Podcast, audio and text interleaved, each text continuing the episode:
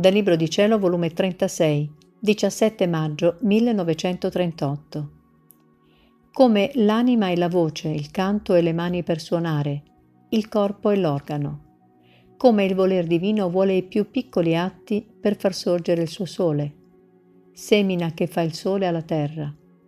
Semina che fa la divina volontà. Sposalizio che Dio prepara con le sue verità.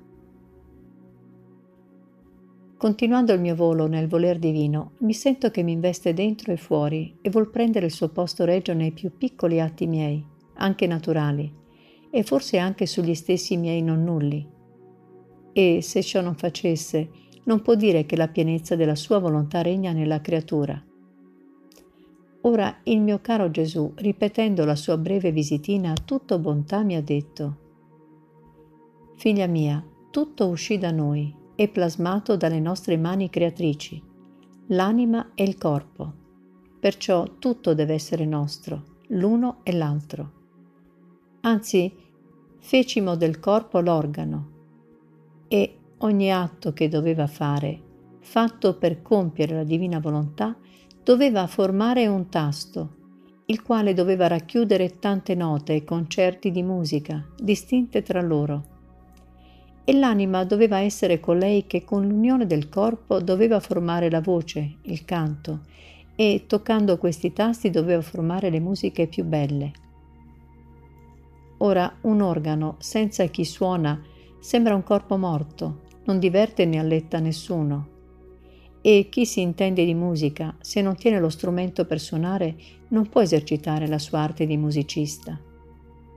Sicché ci vuole chi parla, chi si muove, chi tiene vita, per formare le belle musiche, ma ci vuole ancora lo strumento che contiene tasti, note e altro. Necessario l'uno e l'altro. Tale l'anima e il corpo. C'è tale armonia, ordine, unione, che l'uno non può fare senza dell'altro. Perciò sto attento.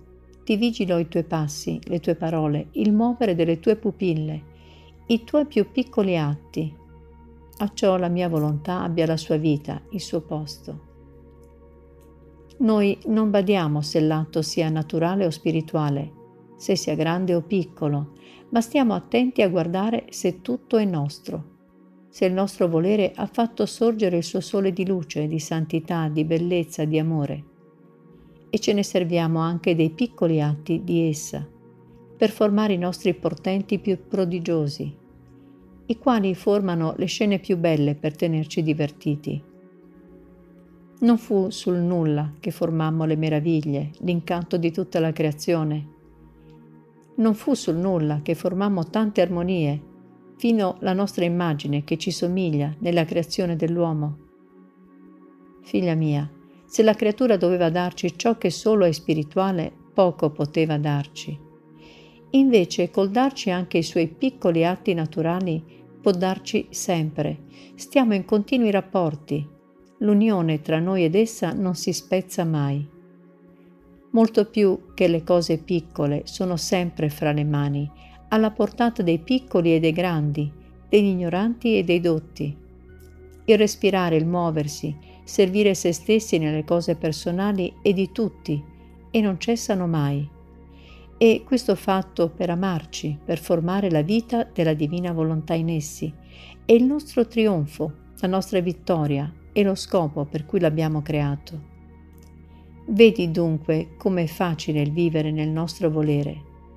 La creatura non deve fare cose nuove, ma quello che fa, cioè svolgere la sua vita come gliel'abbiamo data, nella nostra volontà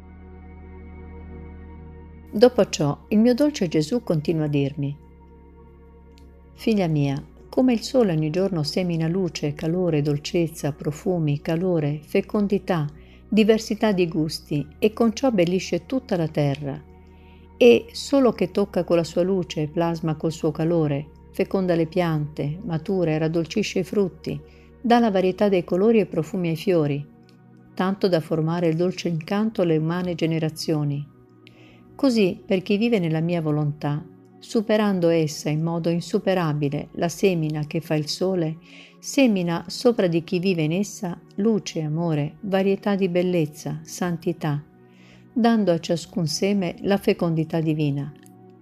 E oh come bello vedere questa creatura abbellita, fecondata dalla nostra semina divina. Come resta speciosa da formare l'incanto alle nostre pupille divine. Ora, figlia mia, come la terra, il fiore, le piante, per ricevere la semina del sole deve sottoporsi a ricevere il contatto della sua luce e del suo calore, altrimenti il sole resterebbe nell'altezza della sua sfera senza poter fare la sua semina alla terra, la quale resterebbe sterile, senza fecondità e senza bellezza. Perché per dare e ricevere un bene ci vuole l'unione, l'accordo d'ambo le parti, senza della quale l'uno non può dare e l'altro non può ricevere.